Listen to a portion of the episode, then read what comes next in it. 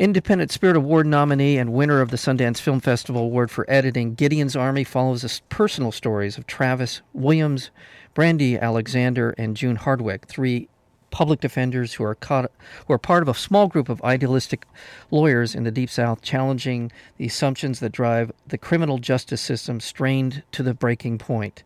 Backed by their mentor Jonathan Rapp, Rapping, a charismatic leader who leads the Southern um, Public Defender Training Center, also now known as Gideon's Promise, they struggle against long hours, low pay, and a staggering caseloads so common that even the most committed public defenders often give up in their first year. The director and producer of Gideon's Army joins us today on Film School, Dawn Porter. Don, welcome to Film School. Thanks so much. I'm so glad to be here. I am thrilled to have you uh, for a lot of reasons. First and foremost, certainly a wonderful documentary um, about these people who uh, often are ridiculed, belittled, thought to be sort of an uh, kind of a, a, a, afterthought in a criminal justice system, um, but are amazing, dedicated people. Tell us a little bit about the sort of the genesis of uh, the idea behind doing Gideon's Army as a documentary. Well, I am a lawyer, but I was never a public defender. And I think, like a lot of people, I didn't really have any idea what public defenders did. Um, I didn't understand how many people they represent. Um, but the, the, the biggest kind of driver for me was um, I kept coming back to why would anybody want to be a public defender? Because I kept meeting these public defenders who would say they love their job Mm-hmm. And that was so interesting to me. Um, you know, the, the stereotype uh, is, is exactly what you just said. Um, it does not seem like glamorous work. And so I kind of, I really wanted to find out why would these bright young people who could do anything, why are they going to choose to defend people accused of terrible crimes? Mm-hmm. Yeah, and well, talk a little bit about. You just mentioned that you, you uh, an attorney uh, by uh, in in your, in your past. How did you transition from uh, attorney to filmmaker? What was that?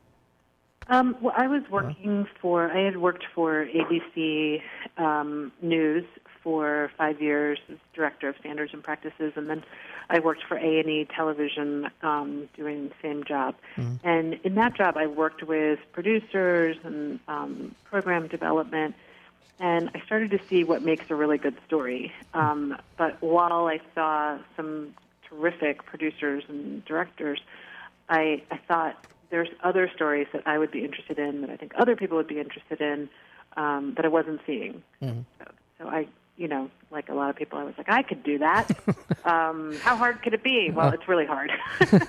but um, you know, it's kind of like sometimes it's good what you don't know. Um, yeah. So when I met the public defenders, I met Jonathan Rapping. He invited me to Birmingham, Alabama, where he does this boot camp for young public defenders. And when I saw these young people, I, I mean, it sounds so goofy, but they just changed my life. I just thought I've never seen anything like this. Mm. I've never seen lawyers who are so happy and committed and energetic and just raring to go and I I was really just driven by being curious about what motivated them, and I thought, you know, other people. Eventually, I was like, other people will be interested in this too. But really, at first, I was just like, I just want to kind of explore with them why do you do this and what is it like for you yeah, I want to set this up a little bit because the film is called Gideon's Army. And by the way, we're speaking with the director, producer, and a lot of other things in the film. Well, you were you were a shooter as well, and, and other stuff. So it's uh, you were fully committed. But uh, Gideon's Army is a nominee for a Film Independent Spirit Award. It did win an award at the Sundance Film Festival in 2013 for editing, I believe, um, and is. Uh, go to Rotten Tomatoes, it's hundred percent. I mean, this is a very well regarded film and uh, and and such. Um, but the story of Gideon uh, goes back to a Clarence Earl Gideon who was arrested for stealing soda and a few dollars from a pool hall, and because he could not afford an attorney, he was convicted. Um, and uh, after representing himself at a trial, this he appealed the conviction to the Supreme Court, and hence, uh, because of the Supreme Court decision um, everyone is entitled to a legal defense, and therefore this is where public defenders came from. Yeah, is that? Do I have that about right? Yeah, yeah, you do. I mean, it's really one of the most remarkable stories. It's such an American story. Yeah. Um, you know, Gideon appears in court. He's accused of theft. He asks for a lawyer. The judge says, You're not entitled to a lawyer under Florida law. Um, he was a Florida citizen. Mm. And so the judge, they hold a trial, and he gets convicted and sent to prison. And while he's in prison, he's got a lot of time and he does research on his own. And you got to remember, this was not a guy with a college education. I think he had some high school. Mm-hmm. So he he handwrites a letter to the Supreme Court. And at the time, you know, you got to remember back to the 1960s. So this is the civil rights period. It's the activist Warren Court. Yeah. The Supreme Court at the time was looking for a way, a case to take. Um, so Gideon got convicted at the right time, but he also you know, submitted his petition, and the court took his handwritten letter and granted certiorari, which means they agreed to hear the case. Um, but then they, they do something remarkable. They appoint one of the best constitutional lawyers in the country, Abe Fortas, who would yeah. go on to become a Supreme Court justice. Yeah. And uh, Abe Fortas argues the case, um, and in a nine to zero decision, the court agrees that the right to a lawyer is fundamental to a fair trial. So it's the Sixth Amendment that's at issue. Um, you know, and we're all familiar with the you have the right to an attorney. That's because of this case, and it's only 50 years old, and it's only because the court took Gideon's handwritten petition. So I love that story so much because I think it is um, really showing our democracy in action. Not always perfect, but sometimes it works. It is a remarkable piece of American history that's been buried, in, in my opinion.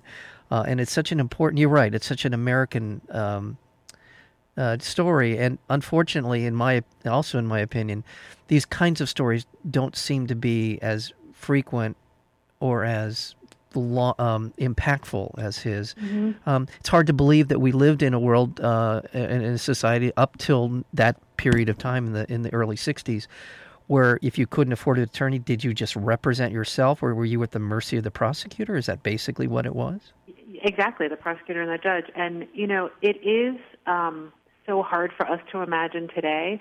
But that's part of the beauty of the story. Yeah. Is it is so ingrained in our sense, our collective sense of what's fair and right, that we can't imagine a situation where that's not the case. And so that brings us full circle to today, where if we believe that a lawyer is fundamental to a fair trial, then we should believe that giving them the resources to, to do their jobs is also fundamental. And that's the battle that we're still fighting. That's the war that hasn't been won yet. And I think again, and I'm going to throw in some statistics here. There are more than 12 million people arrested in the United States every year, uh, and most of them, the most, the majority, I don't know what the percentages are representative. Eighty percent. Eighty percent of 50, 12, 12 million people. So do the math. We're some. We're talking about over around 10 million or more of these cases are represented by public defenders which and there's a total of 15,000 public defenders which may sound like a lot of people but tell us a little bit about their caseload of generally speaking for the public defenders well that's that's an arrest statistic so, so not all of those no, that's cases true. are going to that's go true. forward that's true um, but there are millions of cases that do go forward there's about 5 million that so 12 million people get arrested that statistic, by the way, that's from the FBI. That is not from the ACLU or mm. people looking to inflate numbers. That is a government. Those are the numbers of people in America who are arrested. When some cases are dismissed, they're not prosecuted, but there's about five to six million that go forward every year. And of those, that's where you get the 80% number. So across the country, public defenders are representing, um, you know, on average, 100, 150 cases at a time. And those are felony charges. Mm-hmm. They also have caseloads of a couple hundred misdemeanor charges. And misdemeanors, I think, are one of the most, the least understood kinds of criminal culpability out there. The fact that it's a misdemeanor does not mean it's not serious. Right. A, a misdemeanor conviction can also lead to a lot of really serious consequences for your life. Mm-hmm. But going back to the caseload question, um, you know, when I do speaking events, I ask people, now imagine that you are the lawyer for a person. You've got to investigate, prepare for trial. How many cases could you do at one time? Mm-hmm. And people say one, three. Some people say I could do 10 yeah. at a time. Yeah. So imagine having 160 yeah. at one time. It's absolutely impossible to do the kind of lawyering that everybody agrees should be done. Um, and so 160 is it's a lot, but it's not the craziest numbers. Some of the craziest numbers are in Florida. Again, ironic that mm. it's Gideon's home state, mm. um, where the numbers were 500 felonies. There was one uh, defender who said he had 971 documented felony cases he was handling at one time. No, that's insane. That Plus, can't be done. It's insane. Plus 300 uh, misdemeanor cases. The Supreme Court of Florida recently decided that those numbers are so egregious that the public defender could start to uh, start declining cases, which is unheard of.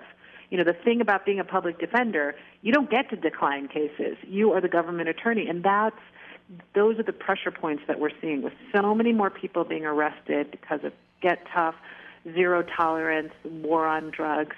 We're having all of those people who are poor people yeah. brought into the system and we just keep dumping them on public defenders. And some courts are starting to say enough. This can't continue to happen. So what's what the enough is going to be, we don't know because the people need representation. They're constitutionally entitled to it. And that's kind of the crisis point that we're at right now. Yeah, and, and just as you said, I mean, uh, it may be unheard of to this point, but it's easy to imagine in the not too distant future where you're talking about it as a pressure point where where these public defenders can say I can't do this and this would I don't know how much of a wrench that would be into the judicial system but it would certainly get a lot of people's attention if if this suddenly became more of a norm than than it is well, that's exactly right you know and another fact to throw into this mix is the number of cases that are plea bargained yeah so that number is 97% yeah. in the federal system and 93 to 95% in the state system. So just imagine if nobody would plea bargain anymore. It would be absolutely impossible to have that number of trials if all of those millions of people said we want our day in court which by the way i think is what most people think happens you know we all watch law and order right and we think everybody's getting their trial right the, yeah. five three to five percent of people get a trial and most of them are not poor people. So I think it says a lot about our system, about who's getting their day in court and their adequate representation. We're speaking with Dawn Porter. She's the director producer of the film, the documentary uh, Gideon's Army. And you, you, every time you uh, you know you mention something you really need there's there's another half hour discussion uh, that you could go into which is yes you know 3 to 5% of these things go to trial but what the uh, prosecutors will often do, especially at the federal level, but I'm sure at the state level as well. They'll say, okay, you want to go to trial, then you know what? If we convict you, it's a mandatory 10, 20, 30 years. If you want to plea right. bargain, you can plea bargain out at five or four or three, but you go to trial and we win, you're dead, basically. That's, that's right. And you know, I think um, for many of us, it's inconceivable that somebody would plead guilty, particularly when prison is the yeah. option, to something they didn't do. Right. But when you start to think about the risk, um, so DeMonte's right, uh, one of the cases that we followed yeah. yes. in the film, he he was charged with armed robbery, which in Georgia is a minimum sentence of 10 years, no parole for the robbery, minimum of four years for the gun. It's a maximum of life.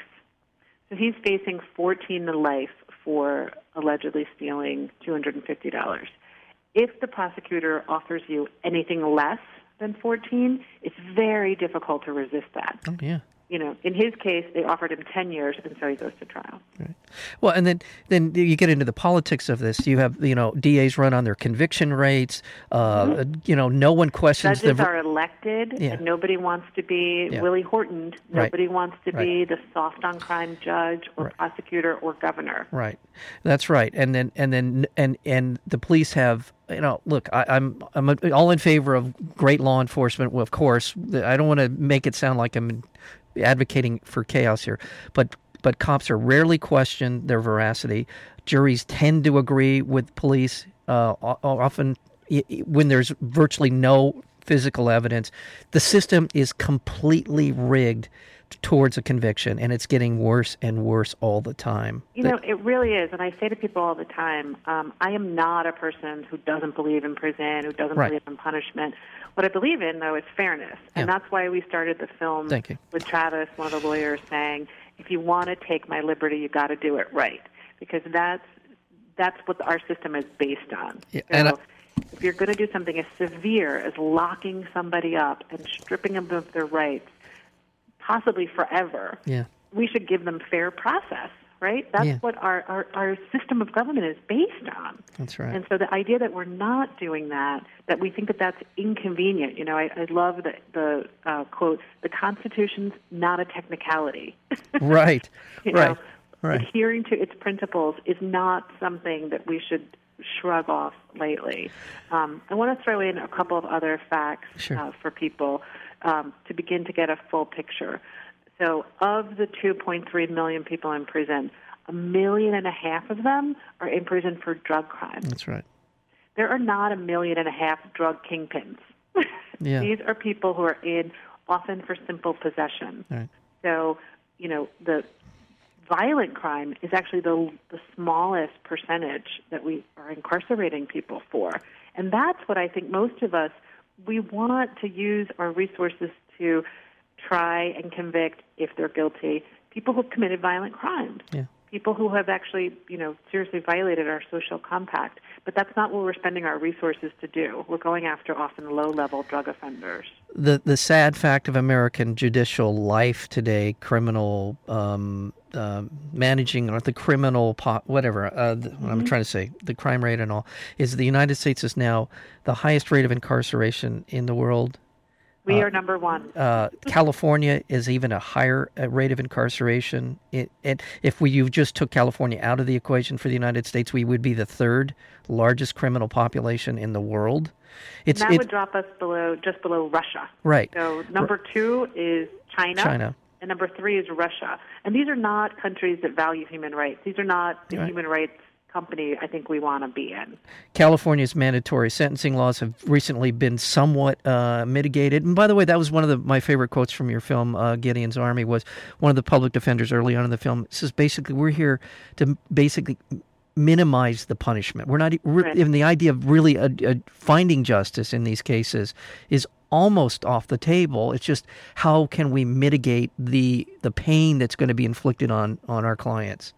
Right. That was something that um, Brett said. who- And, you know, Brett is like, he becomes our wise man yeah. of the film. Yeah. And yet he's only five years out of law school Yeah. at the time that he's, you know, kind of that wise sage elder. Um, and I, I really wanted to include that particular quote um, and that particular sentence observation because I think that starts to help people understand the job from the view of a public defender.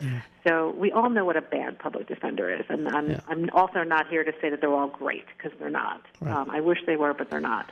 But what if you want to do a good job? And that's what I was interested in. What does it feel like if you want to do a good job? And I think Brett's quote there puts a, gives you a lot of perspective. Yeah. If you want to do a good job and you quickly realize you're not going to be slaying dragons, No. you're not going to be getting people off who should be off. You're going to be, you know, maybe slowing down the machine that's steamrolling. Right. Um, and how did that feels for them? I think that's what I was really interested in as a filmmaker. Uh, you know, my my biggest regret in in uh, having you on the show today is that I didn't devote the entire show to this film and to, to talking to you about this because Well, I we- appreciate all the time you've we we and we careful attention you've given it. I really appreciate it. well, I'm I'm thrilled. I, I'm really truly. This is a this is a, a, a subject that is near and dear to me as someone who, and outside of uh, being here at the radio sh- uh, station, has uh, has spent a lot of time looking at these issues and and being trying to be part of the solution and not part of the problem on these. And it, it it's it, it there is so much to be gleaned from your film Gideon's Army, and just to get the visceral feel, to get to know Travis and Brandy and June, what they're up against, what they struggle with, how they go about uh, the dignity and the and the respect they have for the system. And that's another thing I think it gets lost. These people actually have a lot of respect for our judicial system.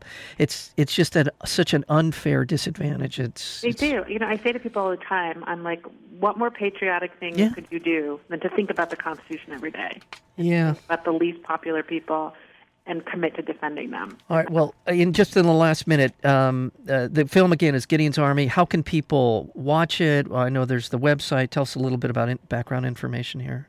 Um, it's available on HBO Go. Okay. Um, HBO broadcast the film in July, um, and the beginning of March it'll be on iTunes. So I hope everyone will download it and teach it and share it and talk Yeah. about it. Um, and they can organize parties around this. you can organize parties. We have a partnership with Tugg. Um, if Yeah. you'd like to bring the film to your community, um, you can organize. Uh, you don't pay. You or, you commit to getting tickets at your local theater, right. Um, and you can do a Tugg screening. And and are you are you planning on coming out for the uh, Spirit Awards? I am coming out for the Spirit Awards. Dress purchased.